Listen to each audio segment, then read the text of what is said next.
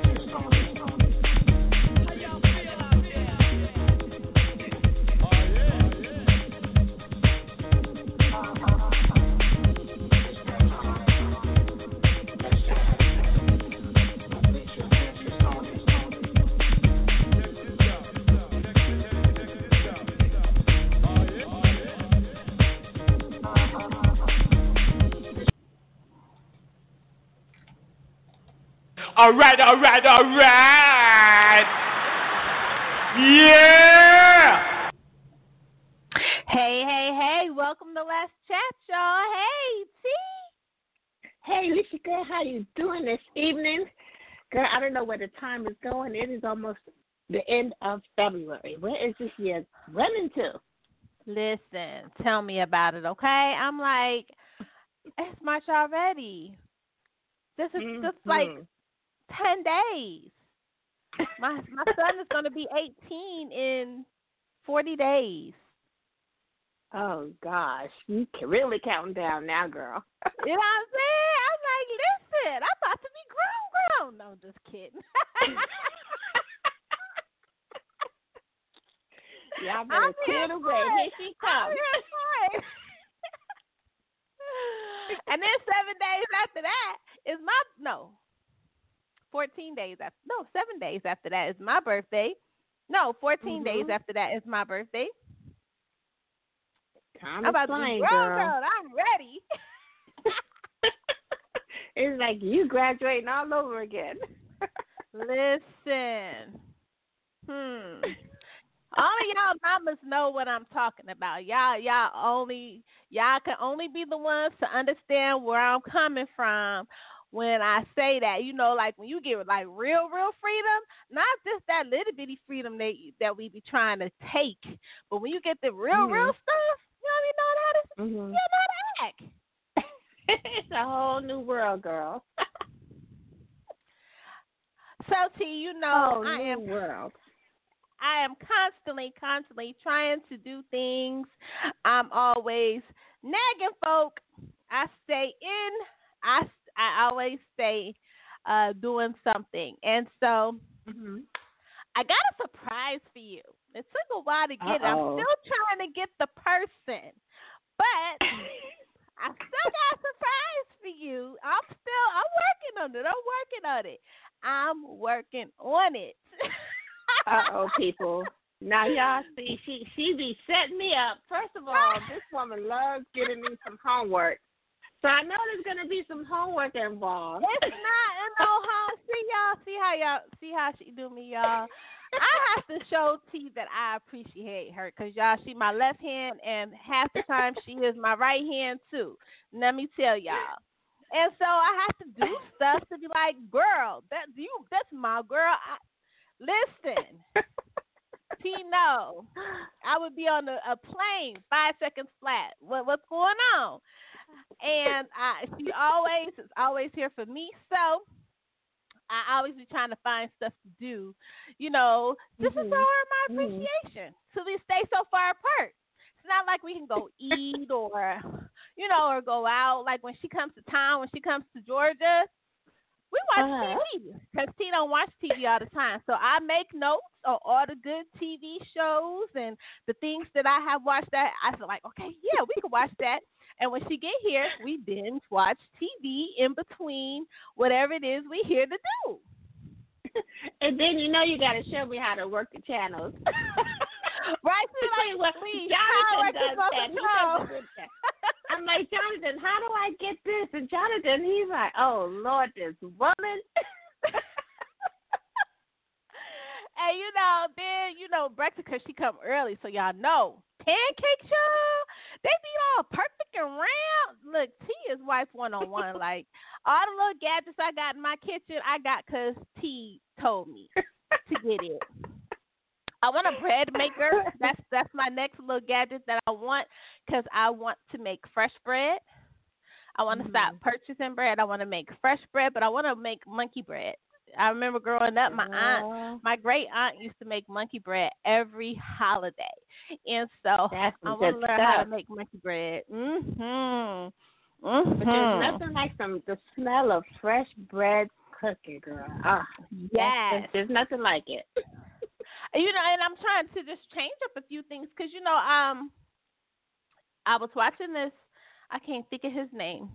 This doctor on um Instagram, and he Mhm. was talking about um what we eat and the water we Right. drink and minerals and how majority of us are mineral deficient um, because the soil that we have is lacking minerals because of you know some of the Mm. different ways that they fertilize it and things of that nature. So um, I'm like, I love bread, I do, and I'm like, Mhm. do I gotta give up bread? Bread?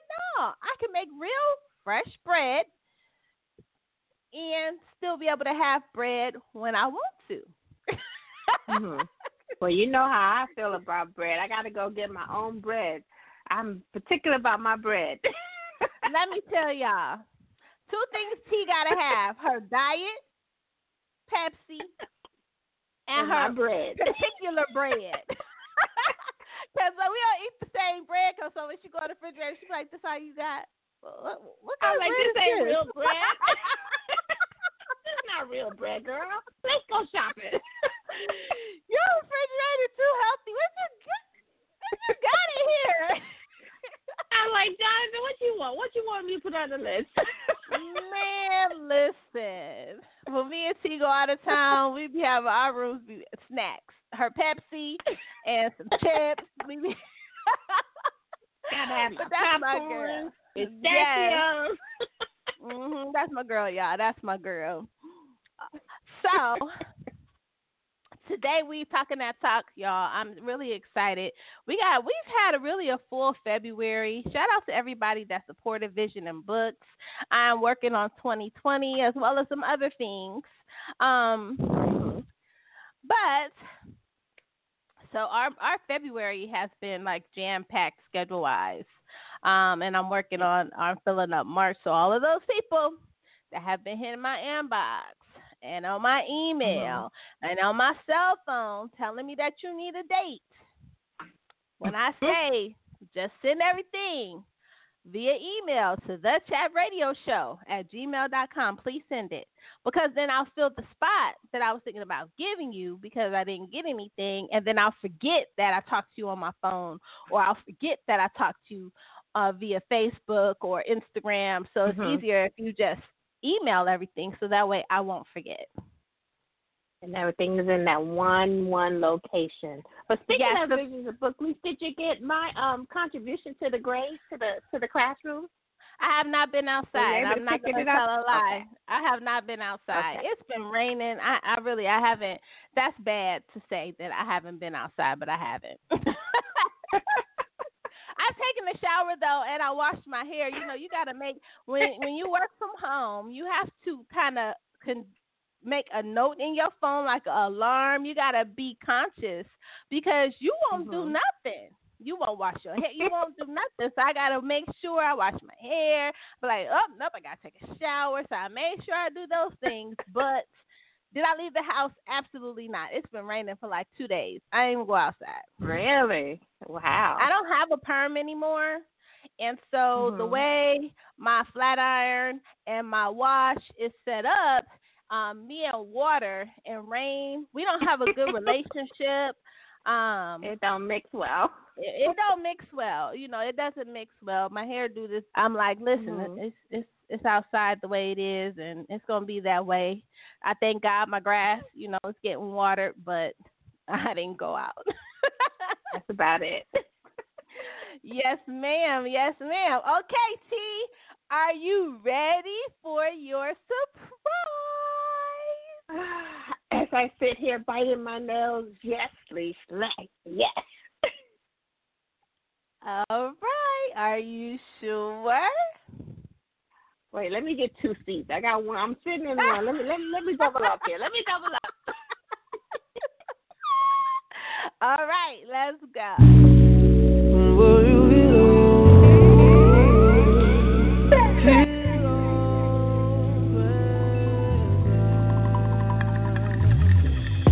I'm trying to get to know you with my third eye. To understand the pages off in your mind.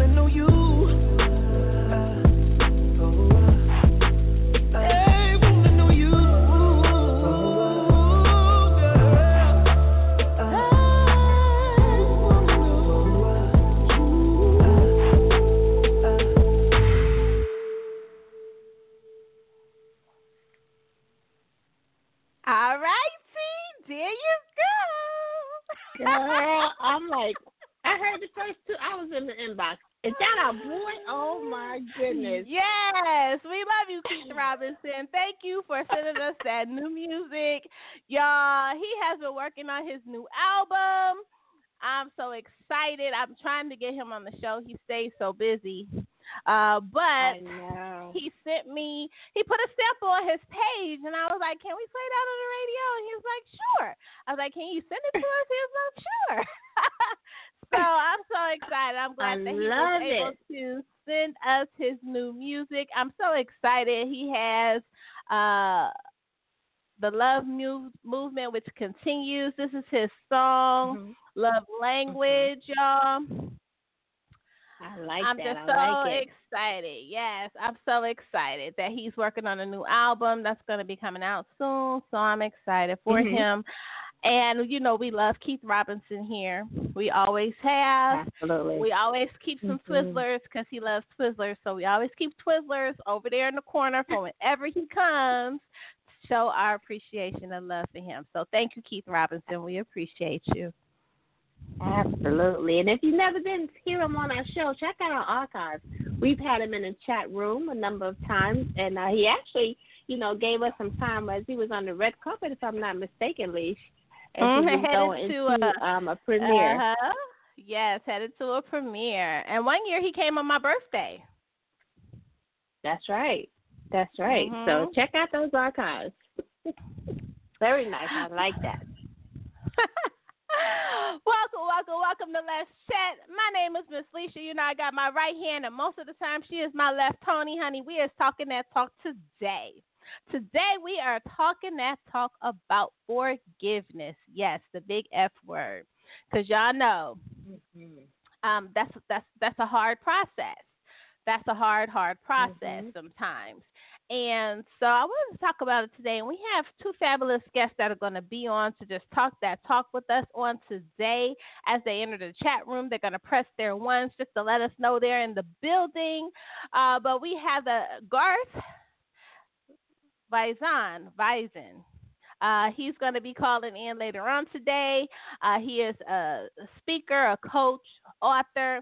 And then we have uh, a speaker, coach, domestic violence advocate, Sherneice Gatewood. She's going to be in the chat room, so I'm excited uh, to be able to talk that talk with her about her movement uh, and all the things that she has going on in in New York. So I'm just really excited about today's show. So T, Mhm. you like the song, huh? I loved it, Lish. As soon as I played it, you know I was in your box. I'm, Is that our buddy? I like it. I love the beat. It's very nice. It's nice and fresh, you know. Uh huh. And uh, I, I Mhm. like that. I like that. We got to definitely put that into our rotation. You know, Alicia and I, we have some dope music, and um, just to just to let you guys know, Alicia and I, you know, we started in this blog talk radio business with just books, but as y'all can tell, we love music as well. We love all the arts, you know. And Alicia and I, we get to talking. Like we don't have new new guests listening to our show, tuning in. Hey, iHeartRadio. But here on this chat, Alicia and I, you know, we used to celebrate literature, but like I said a little minute ago, we just love the dopeness of all the arts, and we get to enjoy it and share it in a fun, intimate, and friendly environment. We don't only hear their passion, but we get passionate about our guests as well, Leash. We really do. Because we've had some great guests in the chat room. So uh-huh. get ready for tonight, another fabulous show on tap. At least you talk about forgiveness means freedom. Forgiveness is also a very hard pill to swallow. Oh, and I yes. think once you open up that door to forgiveness, you don't even realize how free it really frees you. You know what I mean? Well, because we don't believe that we're bound by by how we're feeling. We don't know that that mm-hmm. energy is binding us. So a lot of times, you know, and and then when they say forgiveness is not for the other person, it's not. It's really to Mhm. help you release whatever you're holding, whatever you're binding, whatever it is. If you don't release that, it, it does. It takes it t- eats you up, it binds you up. Mhm. And we think we're It holding does. on to it to remind ourselves that we're never going to trust this person. We're not going to trust their words or any person that is Mhm. familiar because, you know, we get them familiar spirits. Now, uh, them Right. familiar spirits, is that's not a good thing, you know, but it's like a, Mhm. oh, no, let me stay away. But, you know, we, we do it as a reminder um, that they Mhm. hurt us or they were disrespectful or they disappointed us. Uh, and then sometimes we have to forgive ourselves because in the whole process, sometimes we blame ourselves. We say, you know, you know, it's my fault because I did this or I put up with this or I tolerated this or I didn't nip this in the bud. But, you know, you have to be able to forgive yourself and Mhm. forgive the other person to free yourself. And a lot of times we don't know how to start that process. We don't know what that process is, um, which is why forgiveness is one of the hardest things we have to do. But it's the most necessary thing to do for you to move forward, to reset your life, and restore your life. hmm I I totally agree, and also forgiveness is the initial step to healing, healing for yourself. You know, you don't necessarily even realize that you need that healing, and forgiveness is is a powerful tool down that road of healing. And um, sometimes you don't even necessarily have to say "I forgive you" to a person or whatever. You just have to go through the forgiveness you know, because that person has passed away, and there's no way that you can tell them that you forgive them, but you still have to go through that forgiveness process. Absolutely. And, you know, a lot of times, and not every time, but sometimes, uh, pettiness and ego is in there. Uh, and Mhm. that that allows to keep you bonded at, bound and bonded as well to whatever uh, it was that hurt you you know and sometimes we get attached to our pain. And so because Mhm. we get attached to our pain we don't know how to let it go. We don't want to let it go because we've been striving and driving on it for so long. What am i going to do now if i let this go you know? And Mhm, so we have we're going to talk that talk with these two guests we have on today. Um i was trying to get our favorite favorite favorite two counselors to come on but they both got uh, things to do, so they were not able to free up their schedule to be able to come on to the chat room. But we still appreciate them because every time we have uh, deep conversations and we need professional backup, they are always there, and we appreciate them for Mhm. that. Liz, you said something just now that that's I think is very powerful, and I think it resonates. Is that we become attached to our pain. That's Yes. real, you know, and it, it it's something that some people actually feed off of internally, and and don't even realize it that that's what keeps them going. That that attachment to pain and because it's something that they can feel, you know. And if they don't feel that pain, what will they feel? If you let it Mhm. go, you'll have that that healing power, that forgiveness. I agree. Mhm. I, I really agree Mhm. with that. Um, and that's really a hard. It, that's what makes it so hard to talk about forgiveness, um, because Mhm. even in the most drastic situations, uh, you still have Mhm. to forgive. And again, it's not for that person. That forgiveness is for you, because if you you we if you bind yourself to that your mind, your body, your spirit is all bound up into it as well. And and there's no movement for Mhm. you.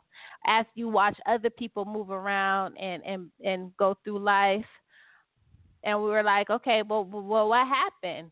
You know, I didn't get Mhm. mine, you know, so it's important. It's really important to be able to let go. And if you don't Right. know and how to let go, self. yeah, Mhm.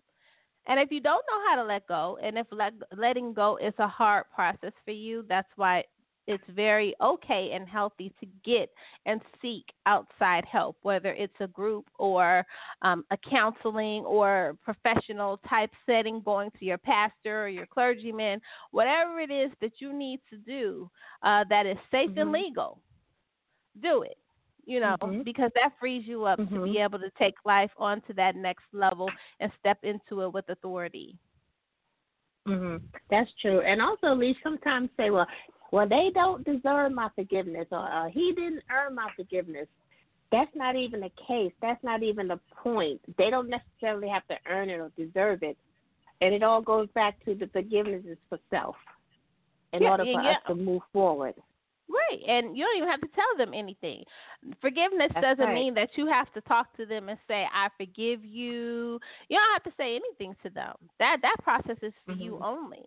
Now, there are Mhm. times where you want to be able to fix a relationship, so you have to talk to that person. But in, in all actuality, you don't. You know, you're you're Mhm. releasing yourself from the bondage. You're releasing yourself from the requirement to hold on to this that you have placed in your mind and in your spirit. Like Mhm. I gotta not forget this because this is what's going to keep me strong, and that's not the case. You know, Right. To regain your power through forgiveness. Absolutely, absolutely, and making sure that you are restoring uh, and resetting yourself, your values, your, and knowing that self love is okay. Self respect is Mhm. okay. It's okay. You know, a lot of times I think if you think about society, they have really tainted the minds of women. We have to like truly reprogram ourselves as you get through go through life. You are mentally reprogramming yourself from the things that you've learned. But even if you go back in time um, and you watch movies like Little Women and stuff like that, how Mhm. the verbiage, even Little Madeline, remember that little cartoon character in London, the little little Mhm. girl in the home. Mhm. Even if you think about that, it's like, uh, the young ladies don't run. You know, they don't do this. They don't do that. This is not proper Mhm. for a, a woman. A work, you don't work. You don't do this. You you you find you a man who takes care of you, and this is what you're supposed to do. So we were really programmed to be independent of somebody else to function. Mhm. Hmm. That's interesting.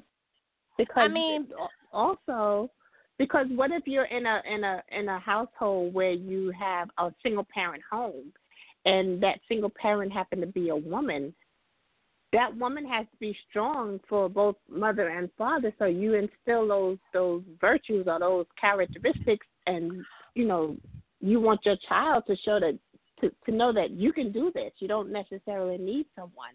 So you can kind of like balance it both ways But there really there's no balance because and that's just from my experience. My mom was a single parent. I was raised by a very very strong woman and I was raised to be very independent and sometimes independent is a hindrance because sometimes we are True. overly independent. We don't know how to work and mix and mingle and, and have that balance. We don't know how to allow people uh, into our space because we're so used to handling everything. We take care of this, we take care of this, and if our hands aren't on it, then we don't know what to do because it's like you. I don't like the way you did this, and if I don't do it, mm-hmm. then it's it's not done right. And I think that that's just part of reprogramming making sure that we are mm-hmm. reprogramming ourselves to know that you need a man, but you don't need a man. You don't need a man to secure you. First of all, you should be securing yourself before you get that man. Because what if something happens? You're going to have to make sure that you're secure, let alone um, functioning. You know what I'm saying? And it could be anything. It could be a divorce. It could be sickness. You know, sickness um, is is the biggest um, to me, in my opinion. It is the biggest attack on relationships, mental health, physical sickness, whatever it is. It is an attack on a relationship, and a lot of times, you know, it destroys relationships because people don't understand how to function and and and restore around that process. And so when relationships fail and things of that nature, you know, we have to be able to handle those things. I remember my mother had a boyfriend and the light went out in the kitchen. And um she was like, No, he'll change it when he get here. Now mind you, I'm like, Well, how long many days I gotta wait for him to change the light bulb in the kitchen? she was mad at me because I went and got I went and got the chair and I did it myself. Mm-hmm. I'm not about to sit up here and mm-hmm. wait for nobody to come and change nobody cotton picking light bulb. I'm not doing that. Nobody got time for that. but my mom, you know, I, I didn't understand at the time. Now I understand, you know, making a, a Right. man feel needed. But to me, it's not my job to make you feel like a man. It's not my job to make you feel needed to be involved in a situation. You know, really, mm-hmm. when situations fall apart, one or two people have disconnected. They've lost focus. They stop focusing on that thing. So when they stop focusing on that thing, it's going to fall apart. I don't have to be in the Mhm. dark for five days waiting for somebody to decide what they're gonna do when they feel like it. You know, that's never Mhm. been my ministry.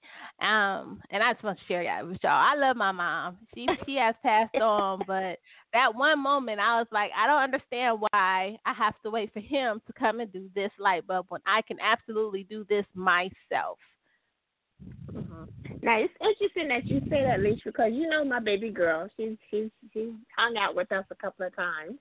You know, so I I look at how we raise her and how we raise our boys, and um my my daughter is very strong, but she's also very feminine. So I let her know that she doesn't have have to necessarily dumb down in order to make a man feel needed. You know, we all bring something to the table. You don't have to dumb down anything. If anything, strengthening each other. Whereas one may be weak in one area, I may be strong, and vice versa.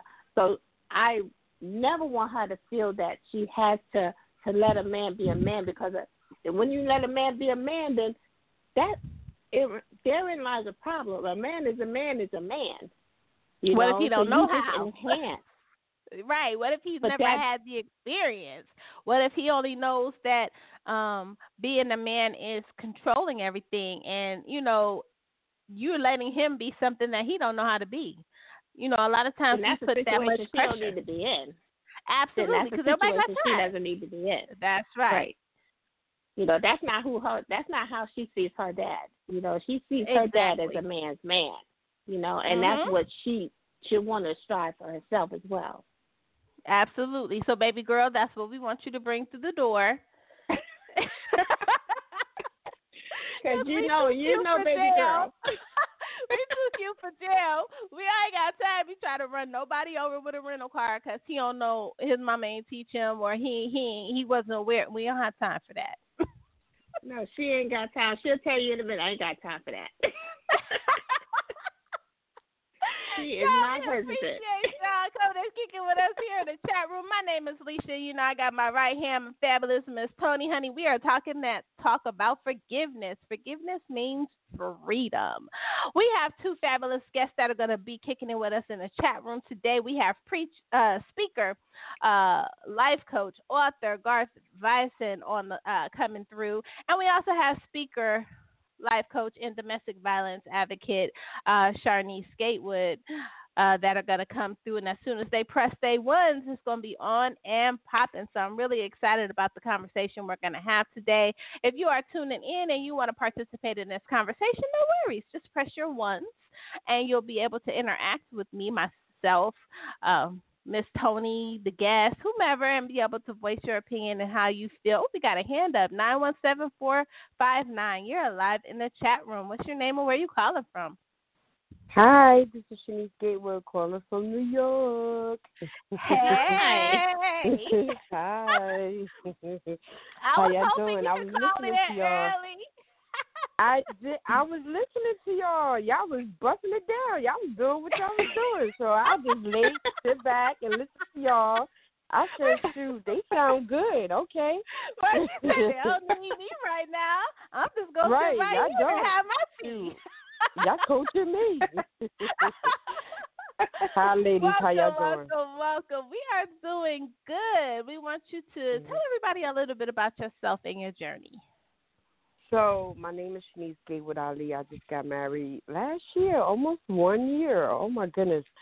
So um, yeah, thank you. So my um organization is called We Are Phenomenal Women, and um the reason why I, I named it We Are Phenomenal Women is because um, Maya Angelou has Phenomenal Women, and you know when you're going through domestic violence the organization is basically based uh, upon you know uh, ladies who've gone through DV, um, sexual abuse, you know, any of those type of abuses from their mate, uh, you know, IPV, intimate partner violence, you know, all of that.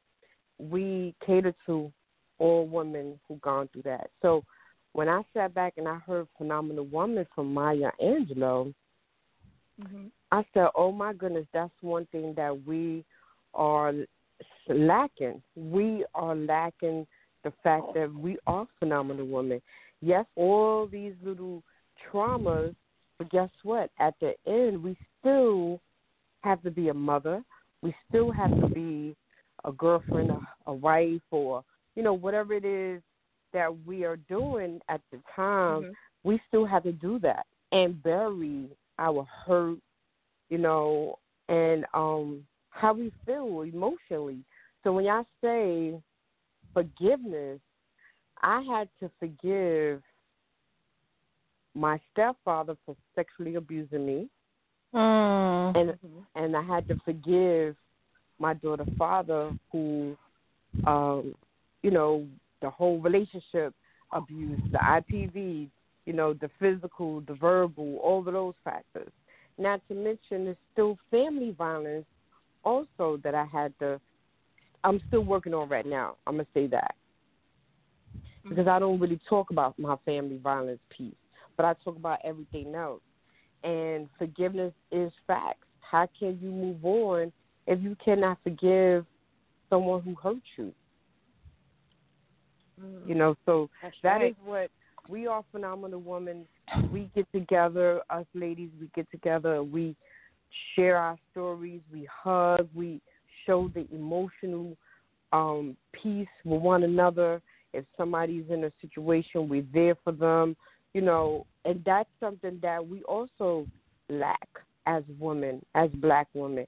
We so busy talking negative about one another that we don't show the love piece, the hug, the you know, I got you sis, don't worry about it. Mhm. You know, we so Mhm, busy. I got mhm. you B. I'm not a B. you know, That's so right. we definitely, you know, work on that. Um, we do presentations, we do outreach, we advocate, we do we give you resources, we even help you with safety planning. If you want to get out of your relationship, how can you safely leave safely? You know, because some people would just pick up their bags while he's still in the house and want to leave. No, you can't do it that way because that would make things harder. We do support groups, we do empowerment groups, we meditate, we, you know, uh, we do events. I just had a pre Valentine's Day event, and the reason why it's pre Valentine's Day is because sometimes when you're thinking um, Valentine's Day, you gonna fall in love with your little boo thing, with the chocolates, the flowers, and the good and and, and the good good, you know, with the good Mhm. good, and next thing you know, you walking on cloud ninety nine, and and he gonna bring you down later. You know, he gonna bring you down by calling you out of your name or disrespecting you, and that's how it all starts. Next thing you know, you be like, wait, I thought this was my, you know, my little Cupid that loved me. In reality, Mhm. you were just a flame, you know, and you fell in love, and and look what happened. Now he's disrespecting you. So we talk about those things. And the pre Valentine's Day event, we um have people on the panel and share their stories. Um, get you to remind you just because Valentine's Day is coming up, here's a reminder. Remember those Mhm. signs. Remember those signs. So after we do that piece, we also do a fashion show. Ashley Stewart supported us and sponsored us twice. Um, any young um, lady or older woman who's gone through DV now you're a survivor, we allow you know you wear those clothes and you put on your best fit and you walk down that you know that runway and you look Mhm. good, you feel good about yourself. Mhm. So this Mm, year, true. yeah, this year I put I asked my twin sisters who are 27 years old to participate, and the reason why is because one was going through um verbal abuse, emotional abuse, and the other one she just pretty much went through all of them, and it hurt my heart to hear that they did, and this is I'm out here doing this, and my my closest family members is going through that. Mhm. Mhm. You know, so and that's because they didn't want to tell me. They didn't want to tell me.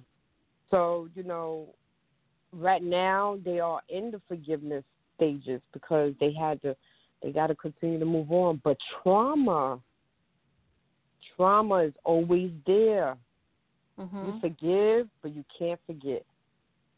That's right. Absolutely. You You know, know, I was Right. Mm-hmm. I was watching an Mhm. interview um uh, for Star Brim, who is um she's Cardi B's best friend, but she still has her own business. She has a a face uh facial line, but she was doing an interview and she was talking about uh when she was growing up and how she had to endure abuse at home and in reaction to that she always find her found herself fighting and she felt Mhm. like because I couldn't fight my mom, I had to Mhm. fight other people. Right. And she talked about Mhm. that she had two older sisters, and she didn't know until uh, she said maybe a year ago. I think this interview was like a year, uh, might have been sometime last year, so maybe two years ago. She found out that you know her older sisters went through the same thing. That's why they left, um, and she never saw or ex- let them ex- saw that they experienced that uh, side of abuse. She thought it was just her. Um, and she would talk about how she would go to school and have to make uh, excuses to her friends and her teachers because she had broken bones, busted lips, and she had to ex- make excuses on the explanation on how these things were happening. And so I started Mm, thinking mm, mm. about the things that we tolerate around us Right. and talking to my son about that, you know, and Mhm. you know, I told him that if you want to know how your friend treats how your friend is is as a friend or that person is as a person, you want to know how they're going to treat you, then you watch the way they treat those people around them. How they treat their family members, how they treat their own people that are supposed to be their friend, their closest people to them. Then you're going to know how they will attempt to treat you. And sometimes Well, you that- got to let mm-hmm. people know. Right. That's true. Now I you know, I swear not to cut you off, but it was You're okay. sometimes like my mom have it's a bunch of us and I'm the oldest of everybody. We will and I I I really don't talk about this because I love my mother and I would hate to put shame on her name, but I don't think she realized that she have she have hurt all her children by being um disrespectful, name calling or name shaming, you know, things in that nature. That hurts us, Mhm. you know, and Mm-hmm. when we are around, you will think that is nothing wrong. But when mom is not around, we all have the same stories.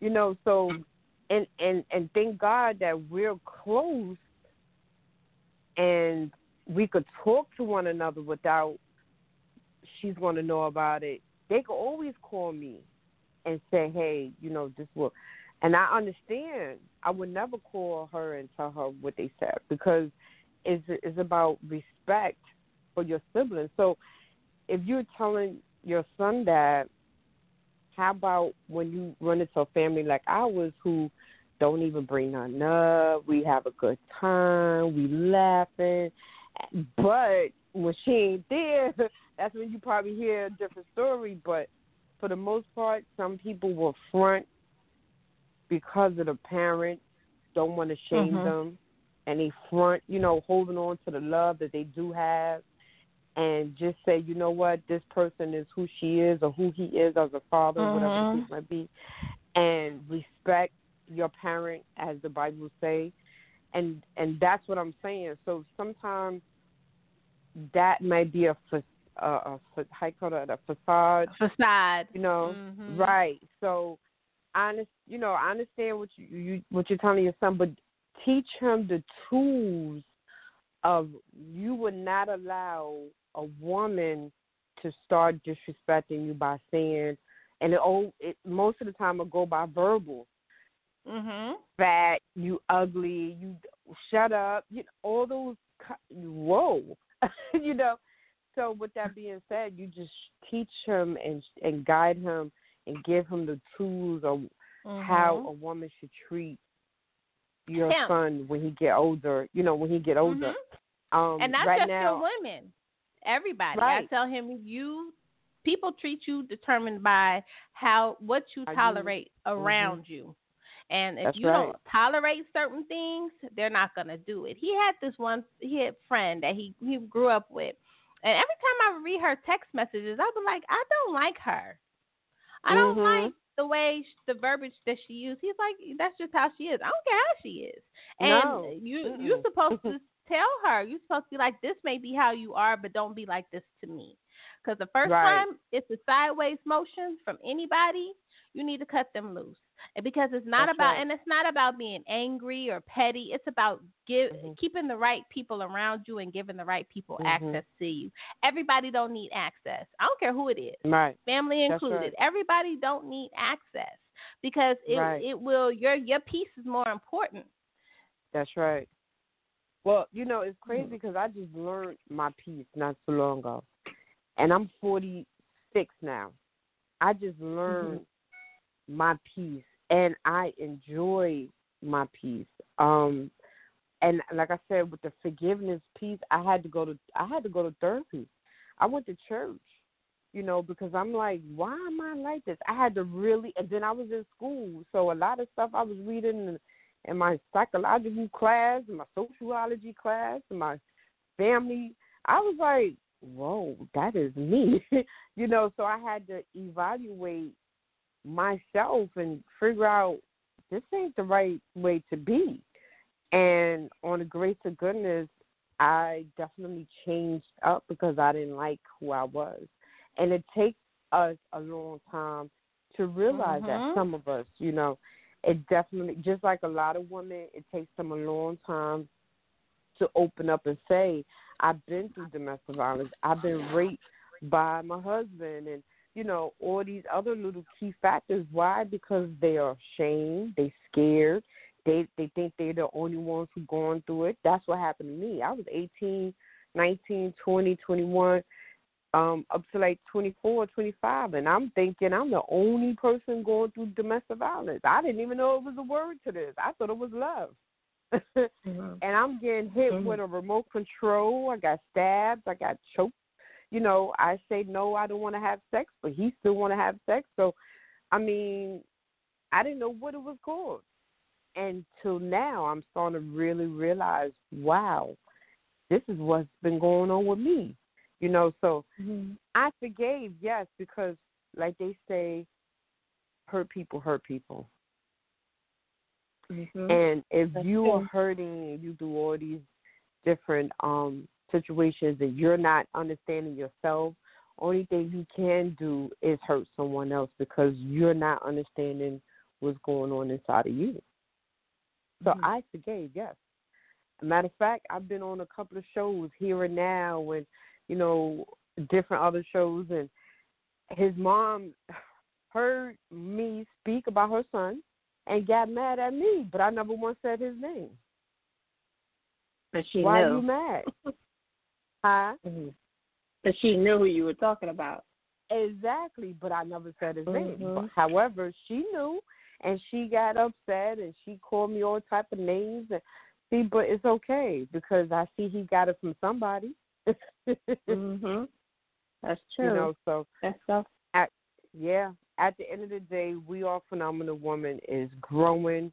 We want more and more of our women. I mean, even we even had things for men. We had bullying for the children, but we are phenomenal women. We want us to grow. We want more women to say, I've been through that. I can relate to you. Can I be a part of this circle? Can I be a part of this campaign that we're putting up to um, right now at this time, which is No One Dies um, in 2020 for against domestic violence. We're working on that right now. So we got our hands in so much. I mean, we even working on a domestic violence documentary, you know, so that way other women can see. You might not say nothing. It's okay. It's not your time to speak. However, w- you could see it on the documentary that all these other women had gone through it. One day you will speak, and it's it, it's okay. It took me forever, you know, Mhm. but we're going to work on the healing process when you do speak. We're going to work on our forgiveness. We're going to work on what can we do next What is our our goals? What is our you know change our mindset? These are the workshops that I do too. So Mhm. I'm my hands we working. Mhm. Yes. Wow, that's awesome. So this this is Toni, and um, thank you so much for sharing that with us. But You're you welcome. said some things Mhm. that I, I I found very interesting. That you know we just oh that's just how they are. Do you feel that acceptance of certain behavior hinders us from from really even realizing that the abuse is there? You know, just because you accept it because it's something that's that's normal. you know, at the time, you would think that it's okay because you've gone through it, right? So, Mhm. um, for example, um, a lot of these, um, I don't want to call what kind of religion they religious backgrounds they are, but I'm sure y'all catch it. There's a lot of men who um done things to the boys, and we sending them to to worship, and things is happening.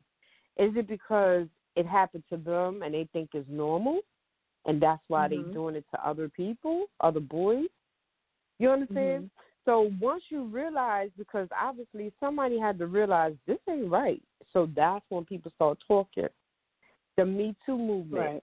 A lot of females, they did, you know, went through a situation, whatever it was, and they start realizing this ain't right. So you accept it because you think it's okay. You think it's all right. You this happened to me, so maybe this is what's supposed to happen. I mean, these are the things that we think of and is is it good? Is it bad? It's up to the Mhm. individual to say, you know what, this is not right. Right. So, you know, I want to say it's up to the individual. I throw it by somebody calling me stupid all the time that if you call me a name, it's okay. Mm-hmm. You understand? Until I realize Mhm. this ain't right. So at the time you think it's okay until you get out of it. You grow out of it.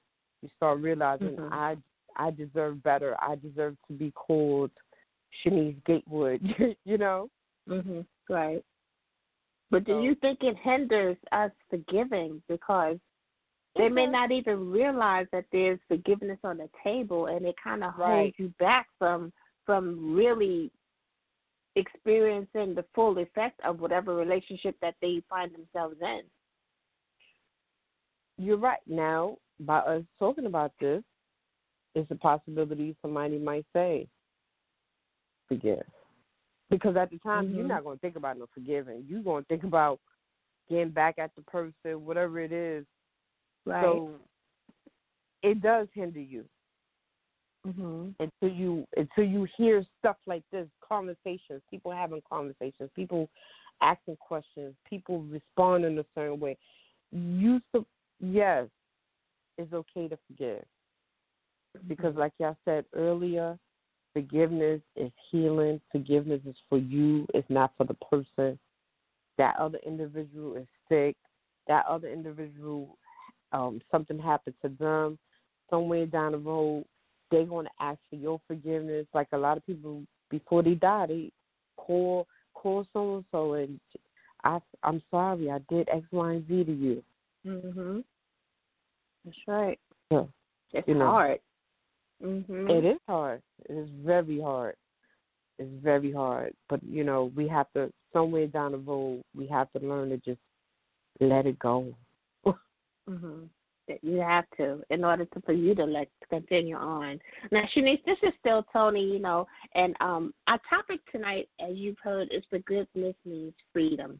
Can you share with us at one point where you forgave that it empowered you to feel free? Did you even realize that you hadn't been feeling free until that point? Being in the in the abusive relationship with my daughter's father, um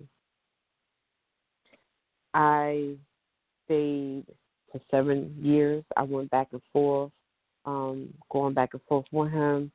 Then when I got Mhm. into another relationship, this is the brother got me out of the abusive relationship and I wound up with him and um he is you know, by me being with him for ten years, I wound up being abusive to him.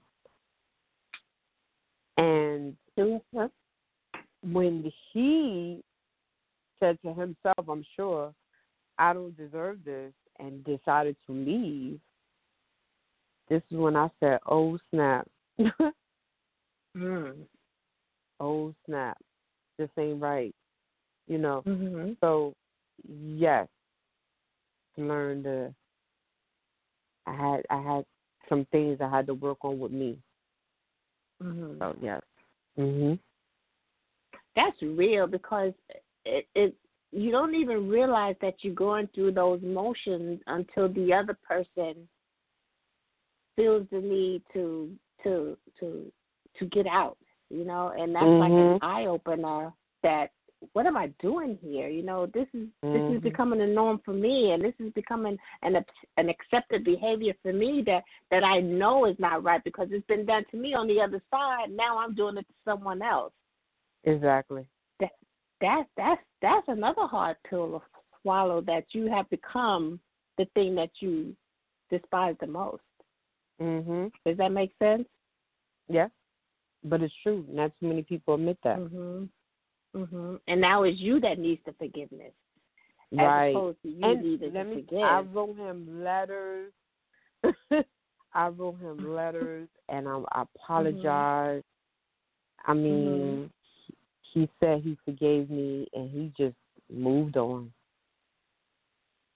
Hurt Mm-hmm. me to the core, but Mhm. I had I had to work on me.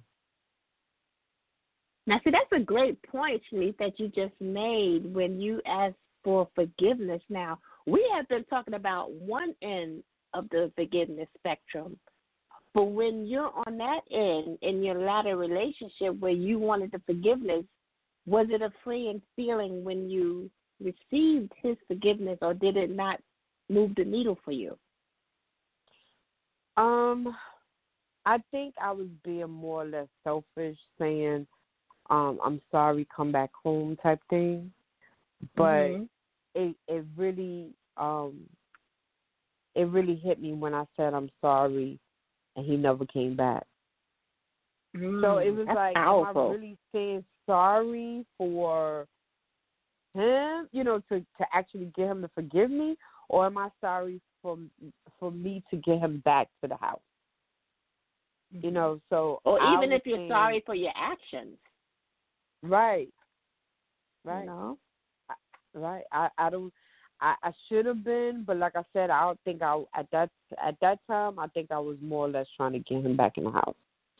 And Mhm. um now, you know, if I ever see him, I would still apologize and just hug him if I could.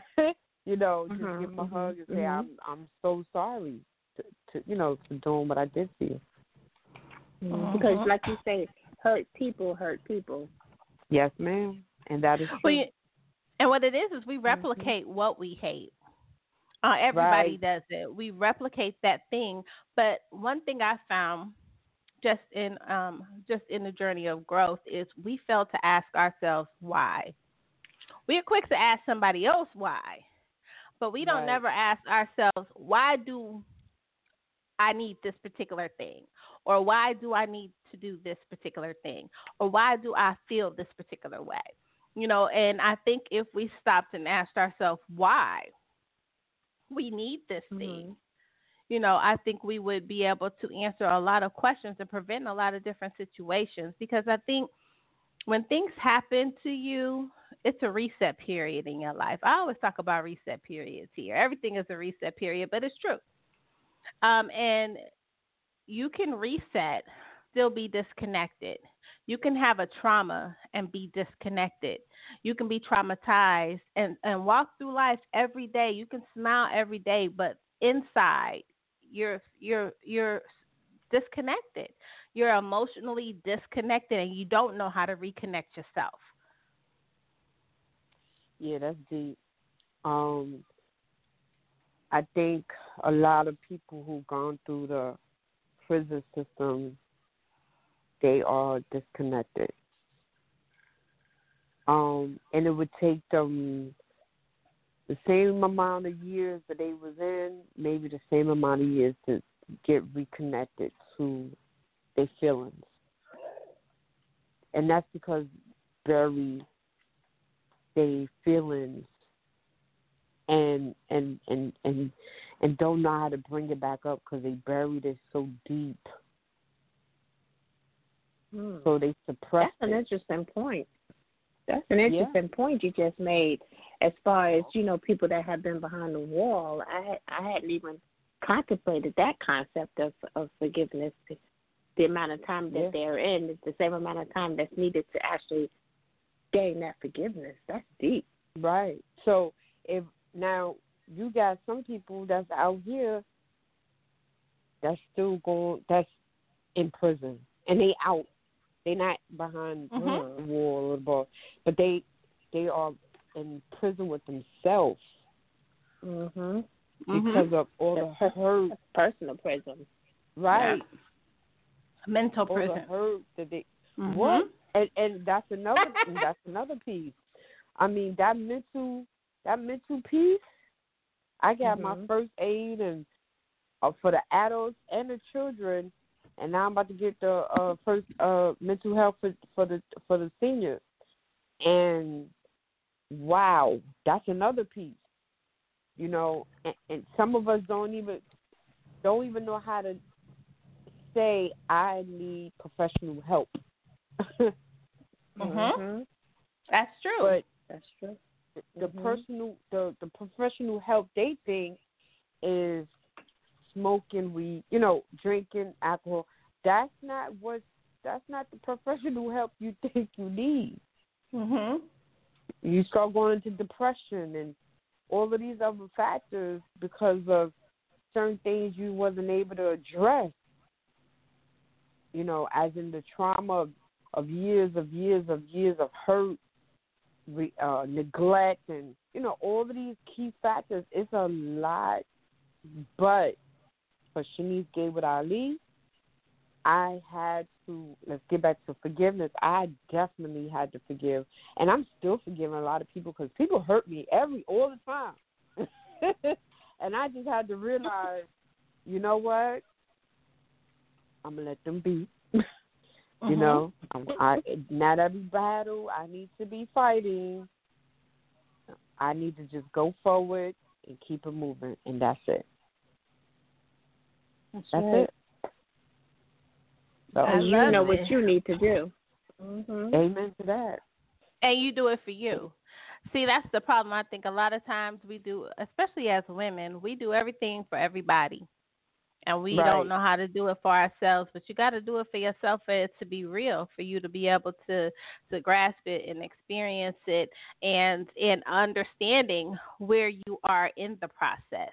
You know, everything Right. is the process is real, and you do have to trust Mhm. it, but you have to understand your position and where you are in that process to make Right. sure that you are keeping yourself accountable. A lot of times we wait for other people to make us accountable for for something we're supposed to Mm-mm. do, but you have to know how to keep yourself accountable and say, "This is where I am." And so I Mhm. know not to do this. And if I do this, this is what it's whatever's going to happen is whatever's going to happen, but I knew where I was. I knew the position I was in.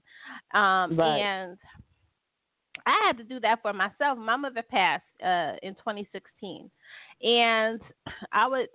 I've told everybody like my, I was in a bad place. Like my mind was really, really bad for up until um, the middle of last year, I say. But my mind was really in a bad. I was really in a bad space, and I um I I've learned that even though I'm I'm as I am and I'm very loving and nurturing, I'm very disconnected emotionally and I know this. And so I but Mhm. I had to make sure that I was in tune to me and what was going on. So Mhm. when my mom passed, my aunt told me to go to grief uh, a grief counselor. Right. Um, and she was like, "You need to go to a grief counselor." She was like, "To help you um, get through it." Because she even knew she was like, I, I, "This is what I need you to do." But you know, a lot of times we don't do that. We feel like going to get help is either not going to help or we go to the wrong kind of help. because sometimes you don't have to go to a counselor. Sometimes um, you may need spiritual guidance. You can go see your pastor. You may need to know on the spiritual side how to Right. grasp this thing for yourself. So getting your help Right. is getting help is nothing wrong with that.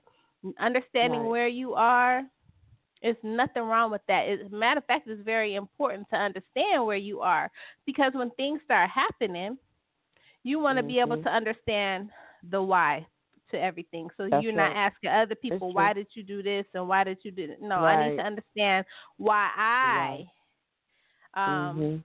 did this, that, and the other. Where was I at? Where was my mind at? Where was my heart at? Where was my spirit at?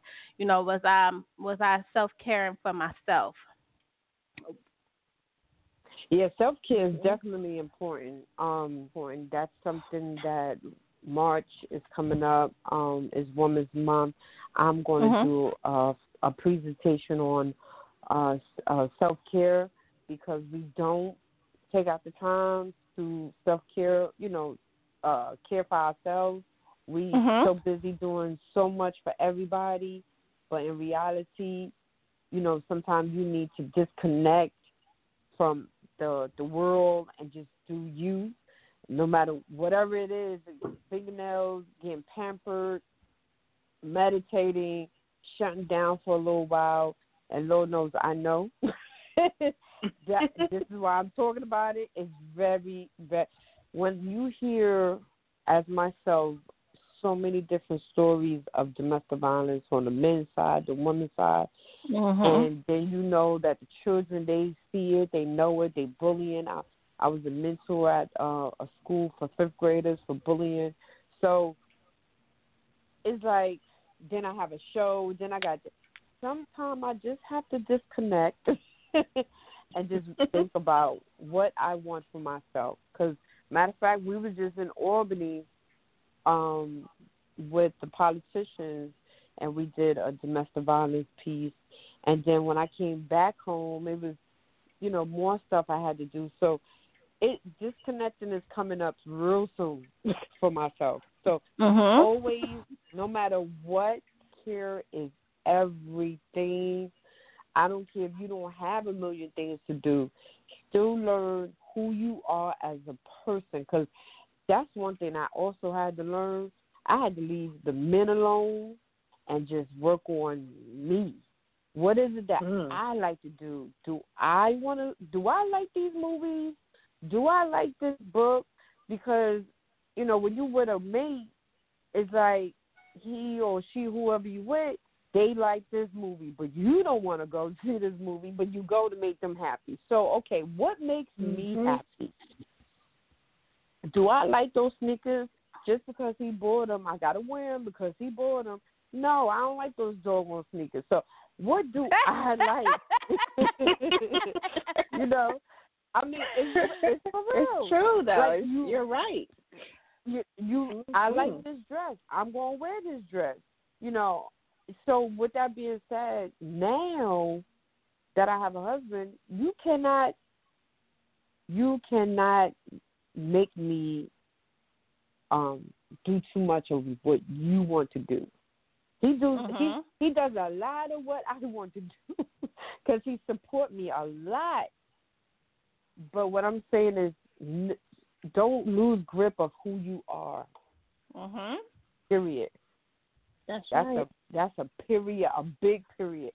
Do not lose grip of who you are. And That's that's, an exclamation point, girl. Uh, I- what? period.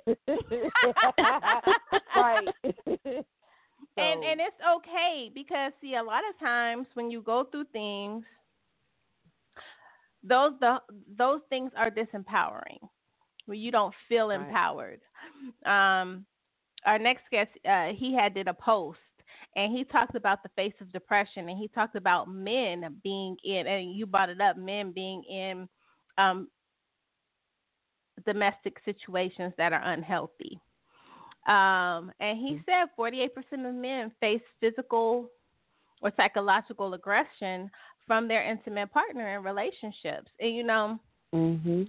I don't think that we think about these things. Like, it is both sides, but most time men don't speak up. Speak up Mhm. less than women speak up because I'm not a man if I allow these things to happen to me. Mhm. It's true. Now, um, I, out of all the events I have had, men are there.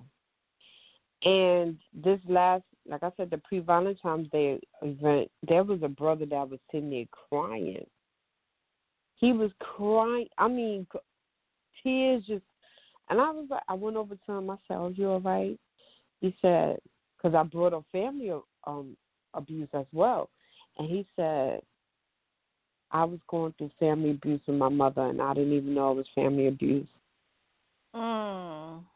And I was like, we got to Wow. talk. You know, and there was another young man, I did an all male panel, and I let my husband moderate that one. And um it was a young man that said that his mother used to tell him, you ain't S word, and you ain't never to amount to nothing, and da da da da da da da. All this negative, negative, negative, negative. I mean, the brothers was in there crying. They had to get up and get our brother a hug. And I was like, wow. And this is what we want a strong man. We want a man Mhm. who's going to provide for us.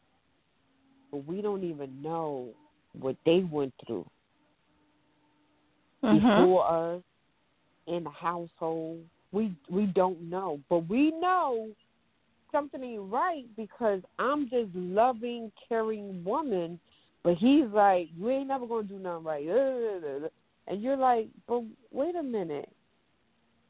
So Mhm. yes, men do get abused, and, and a lot of times it could be um, just a verbal. Like for example, there's another guy who stood up uh, maybe two years ago. He stood up. The brother was tall, and he said that his girlfriend um, told him if he go outside or or go to wherever he was going, that she was gonna call his parole officer on him.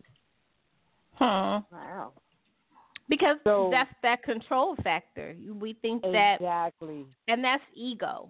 A lot of times Right. that is that pettiness. A lot of times that is ego. It control is ego. Ego to your Yep. ego can can put you in so many different type of situations that you don't want to be into. Um, and that's most. And I will say, mostly women, we have a, a large ego. Uh, and I, I want to Mhm. say it's bigger than some men's. It, we we just your ego is destructive sometimes, and we feel like you know we have to be a certain way um, to uh, and not control ourselves, but allow ourselves to take control. You know what I'm saying? Instead of controlling, you know what it is when your ego is in function Right. but we don't take time we make allowances for it and we make excuses and, and we rationalize why we're doing this instead of calling it what it is Exactly. Exactly. Mm. So we was like, what? You know, like I said, this, this brother's tall, and so he he was like, so what was I supposed to do? And we like, Mhm. damn, like, you know, and believe me, I was not no place near thinking about men being abused.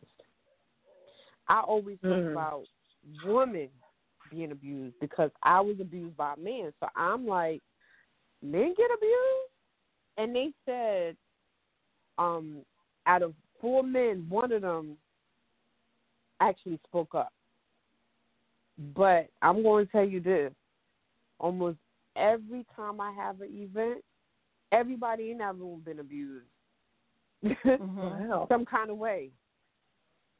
Some kind of way. Mm. So- I, I think they need to change the statistics because if they just thinking about physical, then you're wrong because you got spiritual abuse, you got physical, verbal, economic, you know, the the money piece, the you know the prison system. You know, you got different type of abuse now. Mhm. Wow. So Yeah, I mean, this is mind blowing. Now you got same sex relationships. You think they Mhm. not get they not going through that? Right. They Yeah. through- yeah. And that was a it opened up my eyes to that too because I had a a young lady who brought that up to us in our workshop, and I was like, wow. So, and then I do a lot of reading on this, so I'm like, my lord, what we gonna do? We just want Absolutely. to That's continue so to do true. what we doing. Huh? Ah, we so appreciate you coming to kick it with us today in the chat room. Honey, we have had Mm. some girls talk, y'all. Let me tell y'all, if y'all Yes. have missed this interview with this fabulous, fabulous, dynamic woman, no worries. Just head over to our archives and check out uh, her interview here on blogtalk.com as well as iTunes and iHeartRadio. Now, you know. T always does something a little fun before we leave, and so we want to get you with a fun question uh, before you leave Yeah. out the chat room. You are welcome back any any time. We want you to shout out all of your social media, uh, the date and time for your events and your meetings, and how people can contact you. Okay, so here we go. So you can reach us at on the Twitter at We Are Phenomenal One. So it's at the squiggly at We W E R A R E um phenomenal P um that's P H E N O M E N A one.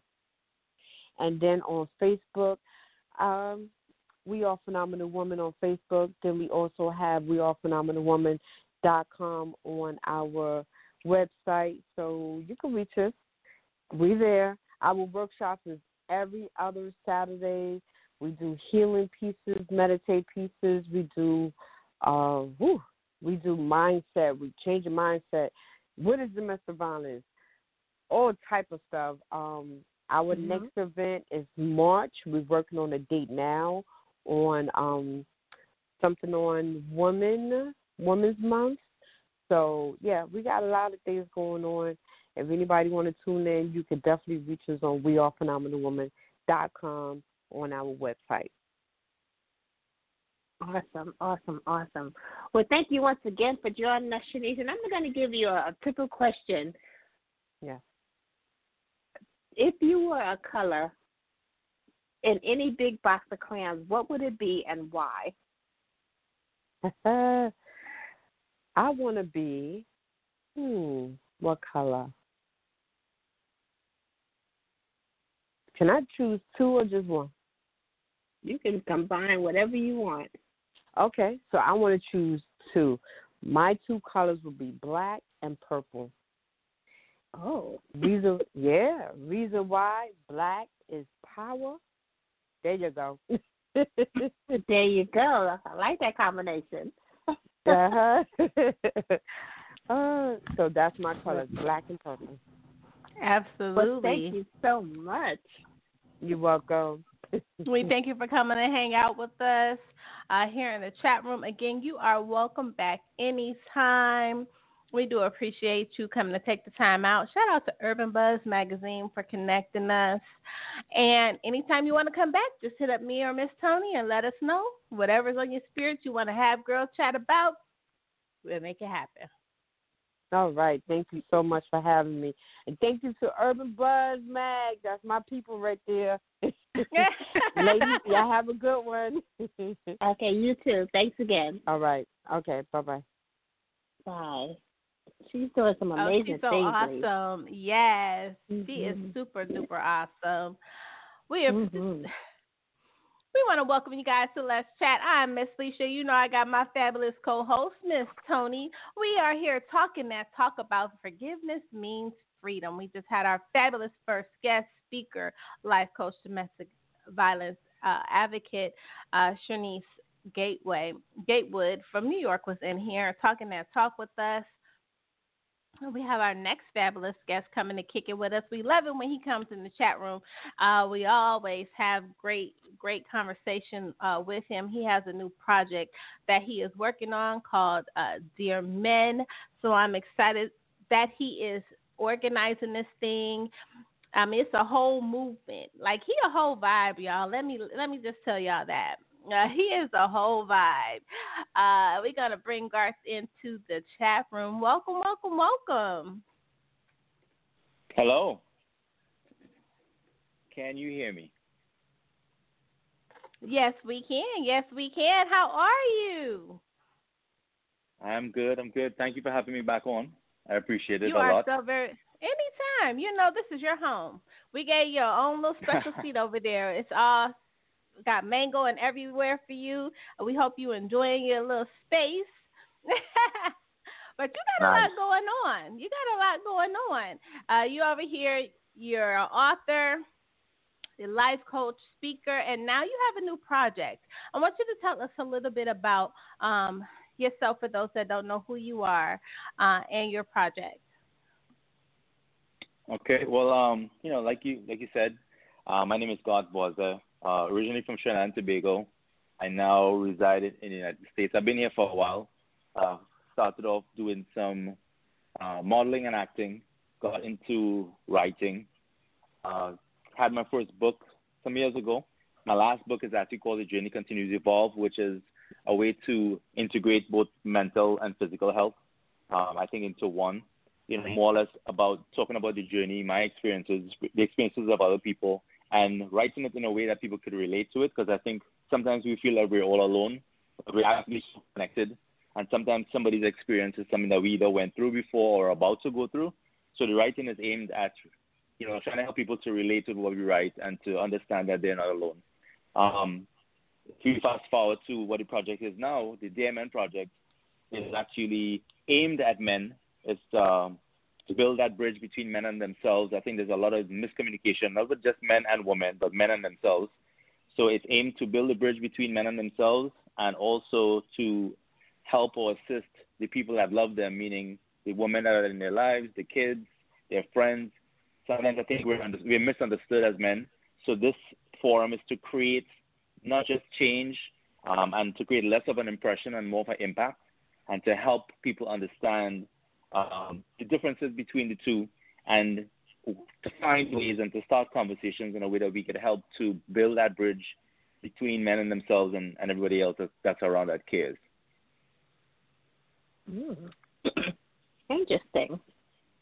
I have a question, Garth. This is Toni. Um, I want to know what was the catalyst to get the uh, Dear Men movement started? Um, for years, I've been I've been having the idea of um, creating something or having a forum, having a conversation. You know, most people gravitate to like YouTube and they have like videos and stuff like that. Um, but my passion was actually writing, so I started off with something called the DMN series on Instagram and Facebook. Um, and the, the the participation in it was really good. The feedback was good. The response was good. Um, I thought it would be only from women, which at the beginning it was, but actually men started getting on board with the whole DMN series and sending direct messages. I opened a forum also for them to talk to me privately. Um, so that happened. And then last year I had a couple of changes in my own life where I realized that uh, I needed to really identify with who I was as a person and really um, look at it from an angle of trying to be of service to people more in 2020. So I look at it as more of an assignment than a project. I mean, it's called the DMN project, but to me, it's an assignment. I think it's something that has been put in my heart to share with other people and to serve other people to hear uh, a side of the story that normally men, most men are silent about. You know, like from the physical and mental abuse part of it to just being misunderstood or just having so much pressure in the workplace or in relationships or with family and not being able to have a voice to speak about it. So, so the assignment is for me to serve others by providing the education about it, providing some statistics that you find online, but more or less writing stuff that people can relate to and creating a forum for them to want to start the conversation. okay. That's interesting. I have one more question. I'm sorry, Miss Tess, related Go to ahead, that. T. You're on You the know, you- road, T. Go ahead. you Do say do that it. you reached you say you reached out to the um men to to privately you know dialogue with you how difficult was that because you like you said men are more, more silent than than women how difficult was it to bring that private dialogue into the public Um, you know, as a writer, I could find ways to, to put a message over to people. I think the hardest part was getting them to want to direct message me or to email me or to get into contact with me. And it took more of me being consistent. I think what happens with, with projects like these is that we start off really like excited and really motivated to do it, really inspired. And then once we don't get the feedback as we should in the beginning, we stop. Mhm. So it's like, you know, by the time they go looking for the information, there's only a limited amount of information. So with me, I stay consistent with it. Um, I really do, do not have too much of a feeling if somebody does not like what I write. Um, I think because Mhm. everybody's gonna have a different opinion and they have a different perception, and I think because of the consistency with the Damon series on Instagram and on the Facebook, people realize, okay, this guy's a little bit more serious, and he looks like he really cares about what it is that we're going through. Um, it did Mm. took a it, it took a while. It took a while before I did the website. Um, and even with the women that would come on and ask questions, what I said to them, I said, well, listen, do just do me a favor, and what we discussed or what you saw or what you read, just share it on one somebody that you care about. Just share it on their page. If they read it, Mhm. it's fine. If they don't read it, we tried. But it, it definitely Mhm. took a lot of consistent action. Um, and even the visit to the site, a lot of visits to the site now, like it's there's a high percentage of men from what I expected compared to what we do get. Like we do get a high percentage of men coming on the site and reading the articles, even on the Instagram page, sending, you know, posting their comments underneath the write-ups or sending me a message privately. We get a little bit more men into the rotation of saying how they feel and expressing what happened to them in a past relationship and not being so um, closed off or so apprehensive in terms of saying something about how they feel. So Mhm. That's true because I think it's so important that men know that there is a platform for them to to come freely and not necessarily think that it's a stigma against their manhood. So I I, I tend to to to want that out in the forefront to let men know that they're not alone and it doesn't take anything away from them being a, being a man. So I commend you for this movement because it's a it's a much needed thing. it's a much needed thing, but it's also much needed that we stay consistent with it too, though. Because what happens, you know, like I said, people people feel like okay, it's there, and then it's like if you have this, you know, I, I would use a clothing analogy. You have this T-shirt that you saw, or, or dress that you saw. You went to the store, you saw it, and when you went back, it was gone, and you never see it again. You know, it's it's the availability of of of the education, the availability of the the forum, it's the availability of the, and I don't want to say the secretive direct message, but the privacy that they feel comfortable in because we now have to create the environment for them to feel comfortable to talk about something that's Mhm. uncomfortable. So that's what I'm Mm. trying to create. You know, so that's what I'm trying to create for them because I feel as though a lot of things either grow or die based on the environment that they're in. Absolutely. This is Felicia. You know, we have to say who we are because we sound so much alike. In a lot of situations, Yes, you do. in a lot of situations, I think that we become dis. We feel like we are disempowered, um, men included. So, as women, what can we do um, to help our men feel uh, more empowered um, in their daily lives? Yeah, that that's a really good question, and it's something that has been asked. I think since we came up with the site, because the site was up in uh, January 22nd, and since the site came out and the conversation started, the, the the good thing is a lot of women are asking that question. So one of the things that we have to understand is that men and women, men and women, they learn from their past. They learn from the environments that they were in initially. You know how they grew up and and that background, that background, right? So what we have to look at is this is going to be a process that does not happen overnight. So that's one thing. So we have to trust the process. And we also have to be able to um, identify what the problems are before we just jump into trying to find all these, you know, solutions about stuff. We have to listen to whatever the problem is. Right. Um, and and again, because it's a process and because it's something that we have to take our time with, we cannot we cannot rush that process with, and especially with men. So men process stuff totally different. They definitely process it different.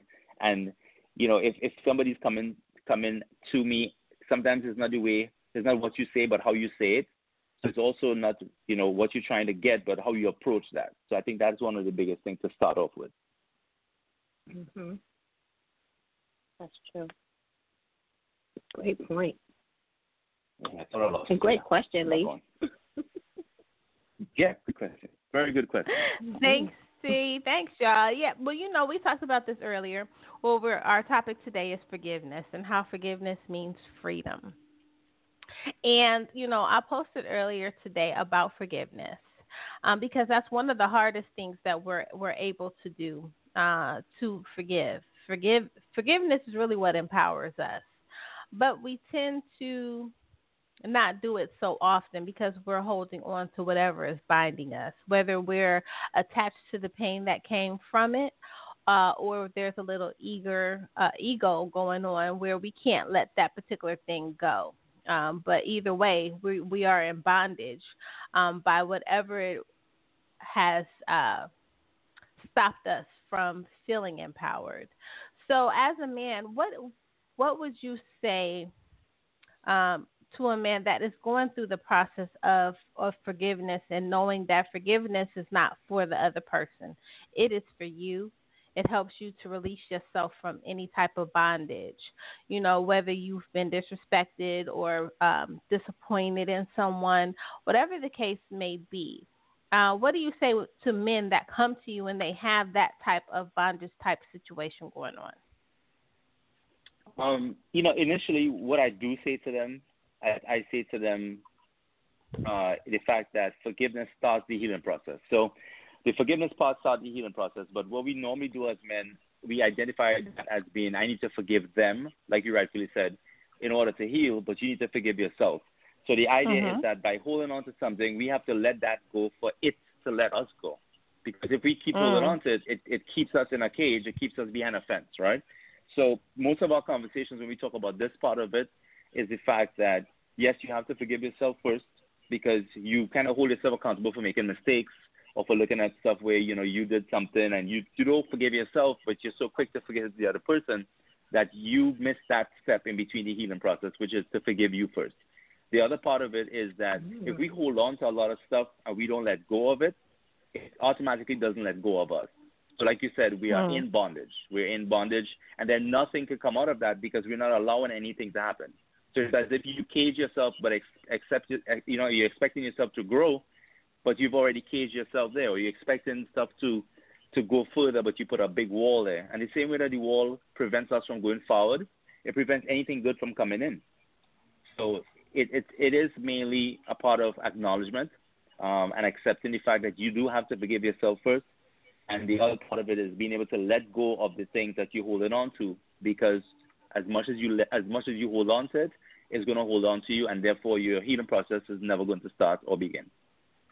Absolutely, and you know, I I talked about and healing is a whole another topic, but I know that just from experience that you know I always talk about when my mother passed. My mother passed about four years ago, and for me with the healing process, I still am myself you know, but I, my mind was in a bad place. My spirit was in a bad place. Mm-hmm. But I've I've learned that emotionally I'm disconnected. Um, and a lot of times when you are disconnected, you don't know how to reconnect yourself. So, what are some of the things that men can do uh, in the process when they feel disconnected and they have no idea how to reconnect to themselves, to their significant other, to just the world in general on an emotional level? One of the things too that we do not seek as men is we don't seek help, right? Um, and I'm not just saying that because I'm I'm a coach or a lifestyle coach. I'm not just saying that part of it. I'm just saying that the, the part of it there, and you touched on it before. We have the ego and the pride, and sometimes that's what prevents us from seeking help. Um, mm-hmm. But one of the things to do is to actually seek help. And sometimes you don't have to go to somebody that's a stranger. You don't have to sometimes it is good to go to somebody else who could just listen to what you have to say, but we have to have a circle of people that we can trust to have a conversation with. And I think as men, we sometimes have that circle of friends, but we don't have people that help to support us in what we're trying to do. So sometimes mm-hmm. it comes even back to those type of choices. So the choices that you have and the choices that you make with people that you keep around you, that is also another roadblock to you beginning your process and you being able to forgive yourself and to talk about it. Because the main thing that we don't do is we do not talk about it. So, like for me, I, I started journaling years ago because it was a way to get my thoughts out of my head. Instead of me overthinking stuff, I would write stuff down, constantly write stuff down. I mean, I guess that's how I started writing the books, but it was a way to help me to psychologically free my mind from stuff that was constantly on there. And I think men men don't journal. You know, we, we look at this that we look at journaling as a gender thing, which is weird to me, but you know, and they don't journal, they don't write stuff down. So therefore, that's one way of expressing yourself that they already eliminated from their process. The other part is having somebody to talk to. Now, if you go to a friend to talk to and he laughs about something that's bothering you, are you going to go back? No. So that's another one that we eliminate from the list in terms of having somebody to talk to. Would you go seek help from somebody, go to a counselor, or go talk to somebody at your church? Most men don't. So that you know, we keep Mhm. eliminating all of the objectives and all of the options, and then we wonder why nothing is changing. But that's what it is. So I always tell people, I say, listen, it doesn't have to be me. It could be somebody at your church. It could be somebody at one of the groups that you go to. It could be somebody at work. It could be somebody that you trust enough to have a conversation with. But it has you have to find a way to get that off of your mind because if it stays on your mind, a lot of things that you find happening is people implode first and then they explode after that, and that's, Mhm. that's never good. You know, and so that's why this is a forum we're trying to create because they need somewhere to go. Like you know, half of these people who might email or direct message me, they don't know me personally, but if they see an outlet and they're in a position where they say, okay, I could get help here, and they choose to do that, at least the outlet is something that's there for them. Mhm. Absolutely, That's it. absolutely. Yeah, yeah, it's just trying to create to create the outlet for them, I guess. And I remember the last time you were on here, we were talking about this. You know, I have this big old pet peeve. You have all the, you know, to me, affirmations is a thing. You know, everything is a hustle. Um, but everything, eh, you know, everything is a hustle. But affirmations have been like the biggest hustle, and you know, women empowerment. That's a whole hustle. But it's so many wi- men telling women how to be women, and ain't nobody telling men how to be men. So the fact that you have this platform to say, listen, it's nice that we want to get them right, but if you don't have yourself right, um, you're gonna have a problem, you know. And Mhm. Mhm. You post so much and you're always encouraging to men, you know, as a woman. You know, sometimes I'm like, dang, we here too. You don't want to talk to us? But I appreciate what you do because a lot of men don't have men that pour into them. Most of the time, it's kind of like a, a forever mother. Your woman is your forever mother. And, and that's Mhm. my opinion. Don't send me no inboxes because, you know, Listen. it ain't sweet this way.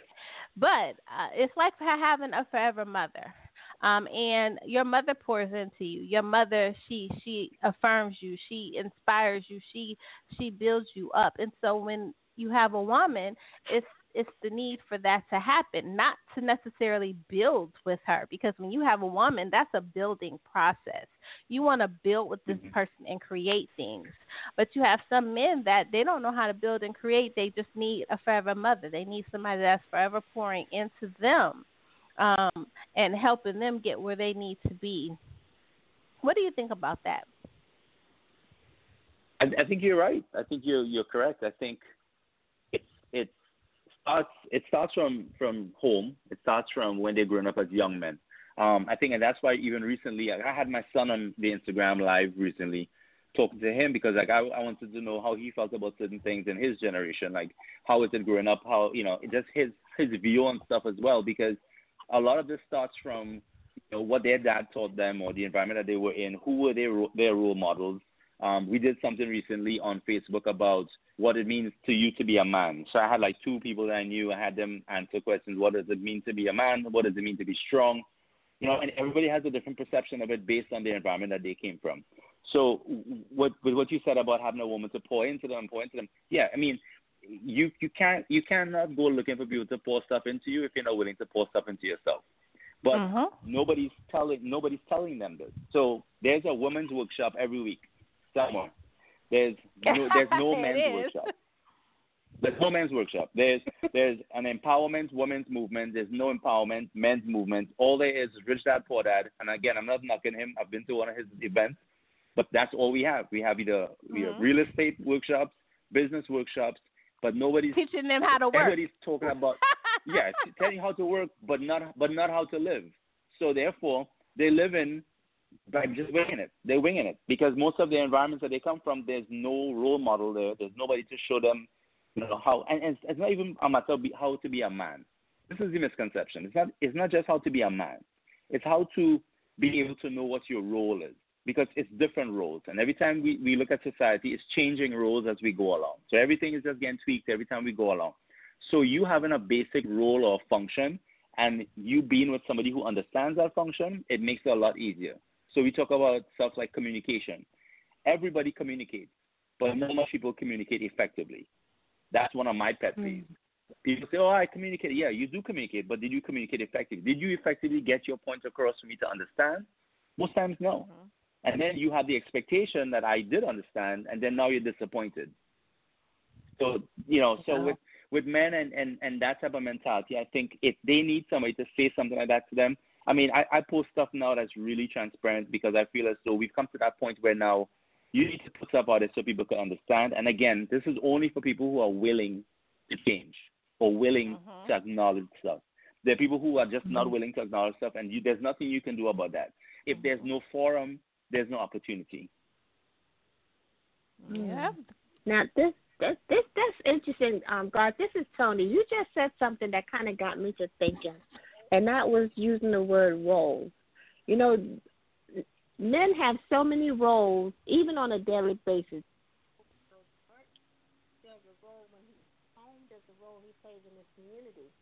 Mm-hmm. How do you put it all together and make it and make it work? You kind of went in and out there, Toni. I didn't hear the whole the whole thing. Sorry. I'm I'm sorry. Can you hear me? Okay.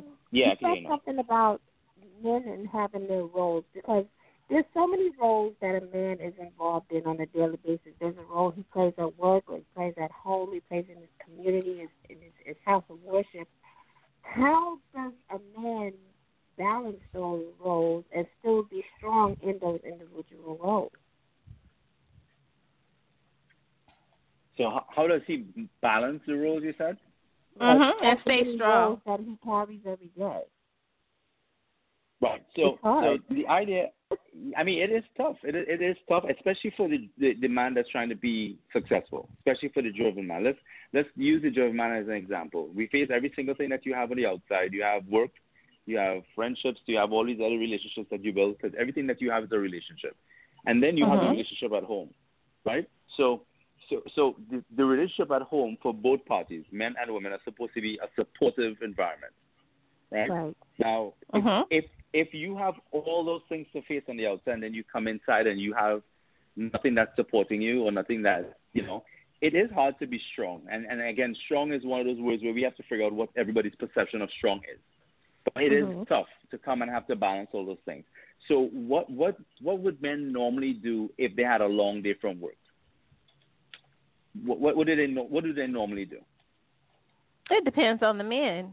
You have some men right, that but, drink, some men that play video games, some men that um shop like women. You know, I, we we have masculine yeah. and feminine energy amongst all of us, um, and right. it just so, depends so on what saying. their so vice we, is.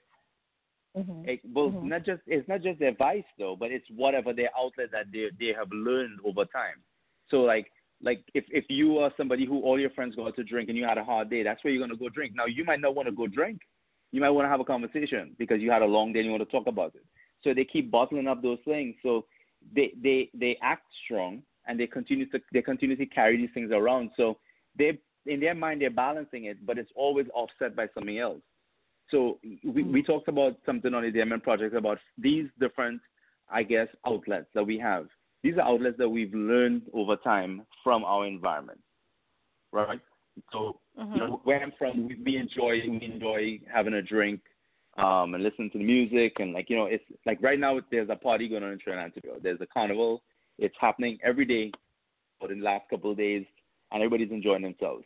And right after this event is done, we go back to the reality of life. Mm-hmm. And again, what are the outlets? So is it is it hard to balance it? it is hard to balance it. And it's hard to walk around constantly being strong and constantly trying to project something that it's not you being you because we can't be emotional. We can't talk about stuff because if we talk about stuff and if you dare to shed a tear, then you're less of a man. So Mm. this, this this this is where this is where we have to have supportive partners or supportive friends or supportive environment. And this is Mhm. why I think for so long men have had the same problem of yeah we balance it, we do balance it because we have no other choice. But if we had the option of having a supportive environment, and again not just in relationships, in any relationship, be it friendship, otherwise, it would Mhm. help us to not just balance stuff better, but it would help us to deal with stuff better because we could balance it while we're dealing with it. I don't Mhm. think that we're dealing with it. I think we just ba- we're just doing a good job of balancing. We're not dealing with anything. Mm. And what about the the codependency? Because that is a big issue in a lot of relationships. That's really why majority of the people are together is because they're codependent uh, on that person or, and what that person um, Yeah. is to them, and and that Yeah. in itself to me creates imbalance. Talk a little bit about that. It does because most people go into relationships now thinking that they need somebody to complete them when they should be, already be complete. The idea should be to Mm. complement to or to add to, right? You Mhm. need to add value to something. You need to complement that person. You don't need to complete that person. So therefore, when if that person gets up and leaves, then you're incomplete. Is that is that what the equation is? So like all of these things we talk to men about now because it's like you need to figure out who you are before you get into anything else. You know, part Right. of you know we talk we we talk about getting into a relationship too quickly. We talk about lo- jump from one relationship to the next. Like it's not just taking baggage from one to the next. It's actually you not Mhm. even taking time to figure out who you are because every year you're changing to somebody else. Every year you're changing. Every year you're developing into a new person, right? So like when you were a child, you were in a child's body. Now you're a man, you're in a man's body. But mentally, we're changing over time. And if you come out of a relationship that you've been for five years, you have to find that time to figure out who you are before you step into anything else. Because remember, you were part of of, of a, a collective union, and most people just leave from one and go into the next without figuring out who they are. So you know, Mhm. there's that space in between that you have to figure out who you are, and you have to be able to understand who you are first. So the codependency thing, I agree with you. I think a lot of times men do the same thing as well. They come looking for their mother in another relationship. They come Hmm. looking for that person to to do all these things that mom did. Well, then that's not your mother. So therefore, you should be able to come in there and be complete. But that's where the complementing thing comes in. Most people don't look for the complementing partner. They look for somebody to complete them. But they've also been taught that, though. They've also been taught this over time. You know, she completes me, my better half. Really? Uh, I mean, I, I definitely do agree with that. Like, I, I don't agree with that at all. So I think I think you're right. I think that's what causes a lot of things, and it can even cause like resentment and frustration in relationships that have problems and issues that arise. I agree. I, I I agree. Now, um, and it's funny because you know we have an author that always comes on here that I want to connect you with. Uh, I was telling him about you earlier, uh, Sean St. Clair, because you guys mirror uh, just the movement um, for men and helping men grow. Um, as a parent, he had posed a question. I don't know if he's on, um, but I'm gonna see what that question is because I think he talked about men teaching their sons how to be men, if I'm not mistaken, and not being overbearing with it, um, but creating that balance. Um, you have two sons. How do you create that balance to where you give them what they need, but you're not overbearing um, in in your parenting of them? Let me let me correct you. I have one son. If he hears I have two Oh, sons, I he's going to call me on FaceTime. Um, he's going to FaceTime me tonight. because yeah, that he Dad might only be got listening. one. I thought it was two. Yeah, I- my bad. My No, bad. It's, it's, that- that's fine because I will definitely get a FaceTime call tonight if he hears I have two sons and he doesn't know about it. Anyhow, um, you know, with with with with my son being a, a good example, I think that's a good example for me. I I I traveled a lot in the beginning of of his life, um, and his mom did a really phenomenal job with him in the beginning. Um, and from the time he got to like a teenage, like teenager, 12, 13, I kind of stepped in. I kind of had to, to reevaluate what I was doing and step into his life a bit more because I knew that this was the time that he was going to be looking for a male role model. So his choices would have been the street, you know, in terms of the environment he was in, it, the choices would have been people that he had around him or his father. So, like for me, I had to step in at that time and make sure that he knew I was around and have conversations with him. Um, but my family also is a is a really close knit family. So he grew he he also grew up around my parents, and my sister, and my nieces. So he has cousins and all that kind of stuff. So his idea of what a family looks like is because he's he he grew up in that. Now, with him, I have to talk to him about responsibility. I talk to him about you know taking care of himself first, literally taking care of himself, understand who he is, being able to be in touch with like his emotions and having a conversation instead of just bottling stuff up. Now, was that a, a, a process on its own or in itself? It was a process in the beginning because he didn't know how to to, to communicate that effectively to anybody. So I had to Uh-huh. be able to listen to him and, and understand what he was saying. But parenting wise, I think with him is just giving him the idea one of being a, you being the example. That's one, and two, letting him understand that we can both learn together. Even though he's my son, we can both learn together different things as we both go on our own journeys. Because he has a totally separate environment from what I had, and the way he looks at things could be totally different. But I have to be able to create an environment for him to want to come to talk to me, and not feel that if he comes to talk to me one time and it doesn't work, he shouldn't come back because then he's going to find somewhere else to go, which might just redirect him in a different path that I don't want him to go on. So Mhm. I have always tried to now create the environment.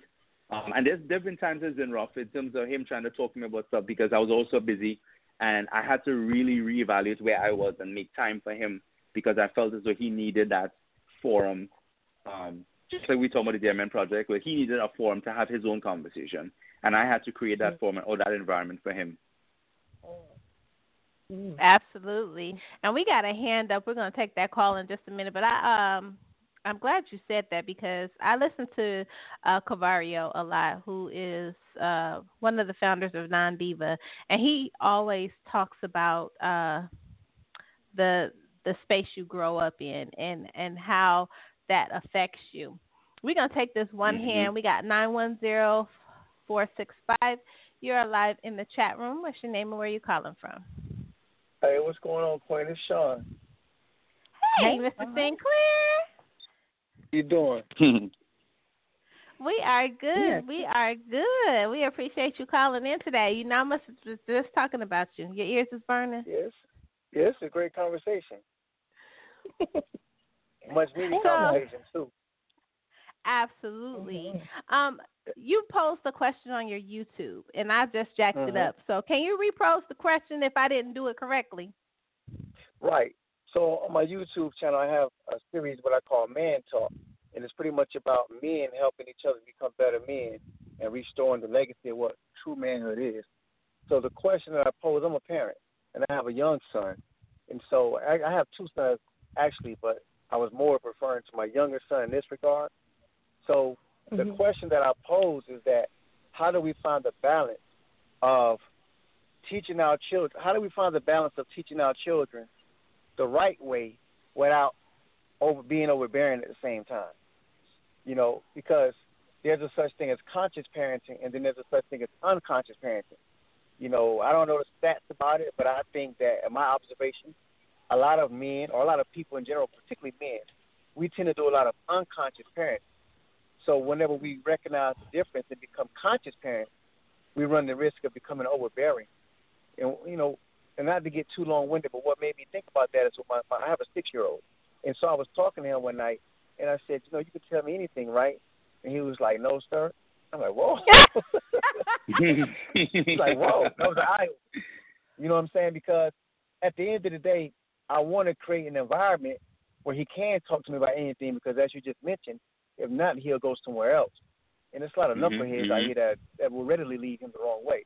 So I had to kind of tone it back a little bit. Right. Even when he get in trouble in school, he's all he he'd come home and you would think that he just killed somebody. You know what I'm saying?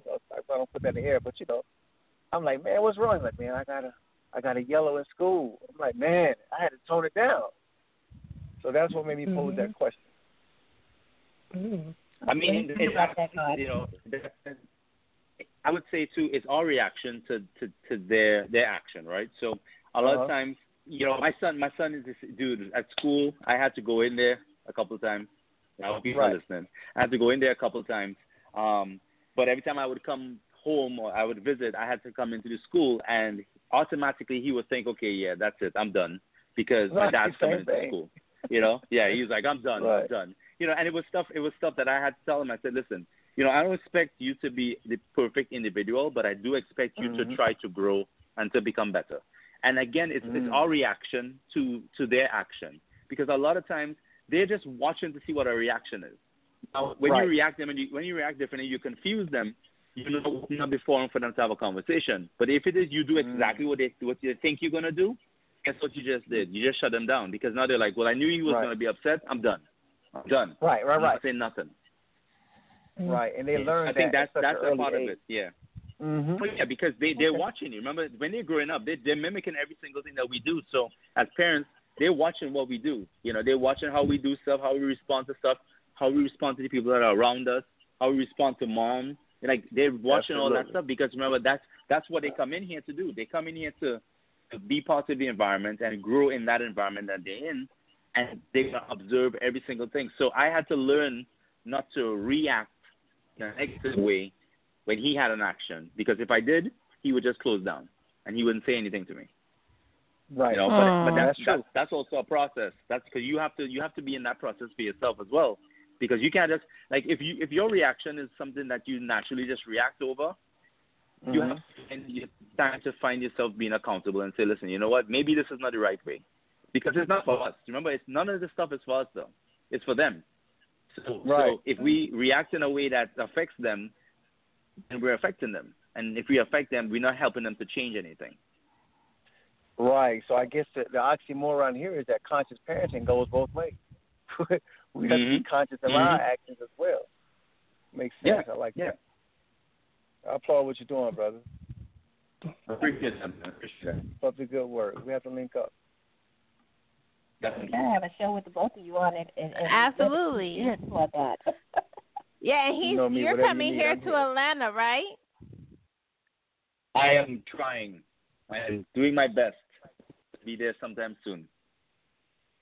Okay. Yeah, maybe Well, y'all could collab and, and do a. Yeah, he's here in Atlanta. That'd be awesome because you guys are both dope men um, that are really, really pushing for men to expand and grow. And we appreciate both of y'all because we we women we need men. You know, we're attracted to a man's confidence. Um, and if he's he's broken, that confidence is lacking. And so we appreciate both of you for what you are doing. Well, thank you. I'm, I'm taking all compliments for 2020. I'm taking all.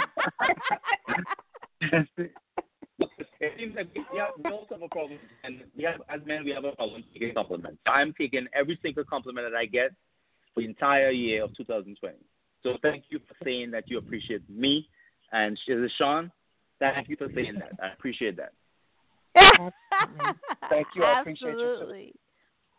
You are so more than welcome. We so appreciate you coming to kick it with us here in the chat room. Sean, we're going to put you back in the queue. You may continue to listen. We want you to shout out all of your social media where everybody can reach you, uh, where everybody can get information on the Dear Man Project, uh, Dear Men Project, uh, anything you have coming up in the future. All right. So on Instagram, it's simple. It's I am Garth Voisin, V O I S I N. Um, the DMN project is just simply www.dmnproject.com.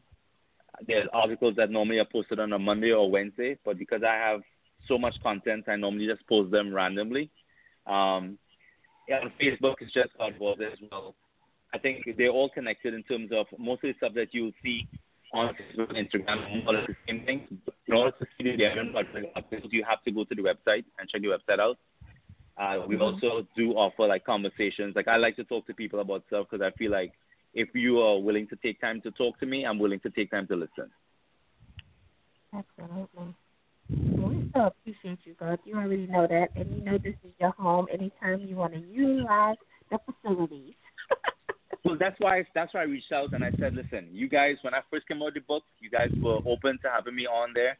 Now the DMN project is is moving really quickly. There's a lot of momentum with it, but I wanted to come back on and and say thank you because I feel as though you know a lot of times when people now start stuff, people don't really pay attention to them until somebody else says, hey, this guy is great or this girl is great or this lady is, is awesome. Um, so the fact that you did have me on the show earlier when I just came out with the book, I want to come on here now before everything just went crazy and um, mm-hmm. you know share some of this stuff with you guys because I definitely appreciate you guys having me on the last time I was on there, and you did make me feel like I was part of the um, you know the conversation. So I appreciate that. Absolutely. And when you come here, don't say hopefully. You got to speak that thing out there. The speak is to create. So when you come, just let me know, and I will uh, make sure I free up my time to come out and support you in your movement. Thank you. I appreciate that. It, it will happen soon. It will happen soon. You know. Same here if you make it up to New York area.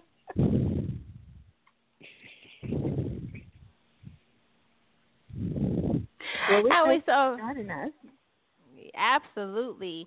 And you can come back anytime, anytime, anytime you have something on your spirit that you want to talk about. I know you should have a new book coming out soon. Uh, you got projects, you got uh, different things you have going on. Anytime you want to talk anything, Garth, or anything about life or whatever, you just hit us up and we make that happen for you. I will. I will. You have a great evening, guys, and thanks again. Oh wow, great show, great show, T. Oh my goodness, mm-hmm. we had a mm-hmm. fabulous day. If you are just tuning in, welcome to Let's Chat, y'all. I'm Miss Lissha. You know I got my right hand, and nine times out of ten, she is my left. The fabulous Miss Toni. We've been talking about that forgiveness, that thing there. It does mean freedom, uh, but you know it's it's a process uh, to overcome. If you've just tuning in and you missed any part of our show, no worries. Just head over to our car, our archives here at blogtalk.com, um, as well as iTunes and iHeartRadio to be able to hear the replay of this show. If you would like to be a guest, just send your request to the chat radio show at gmail.com. If you are independent, you have music, send that request to the chat radio show at gmail.com. Again, we want to shout out Keith Robinson. Thank you for blessing us with your new single, Love Language. We love it. We love it. We love it. And we will see y'all tomorrow.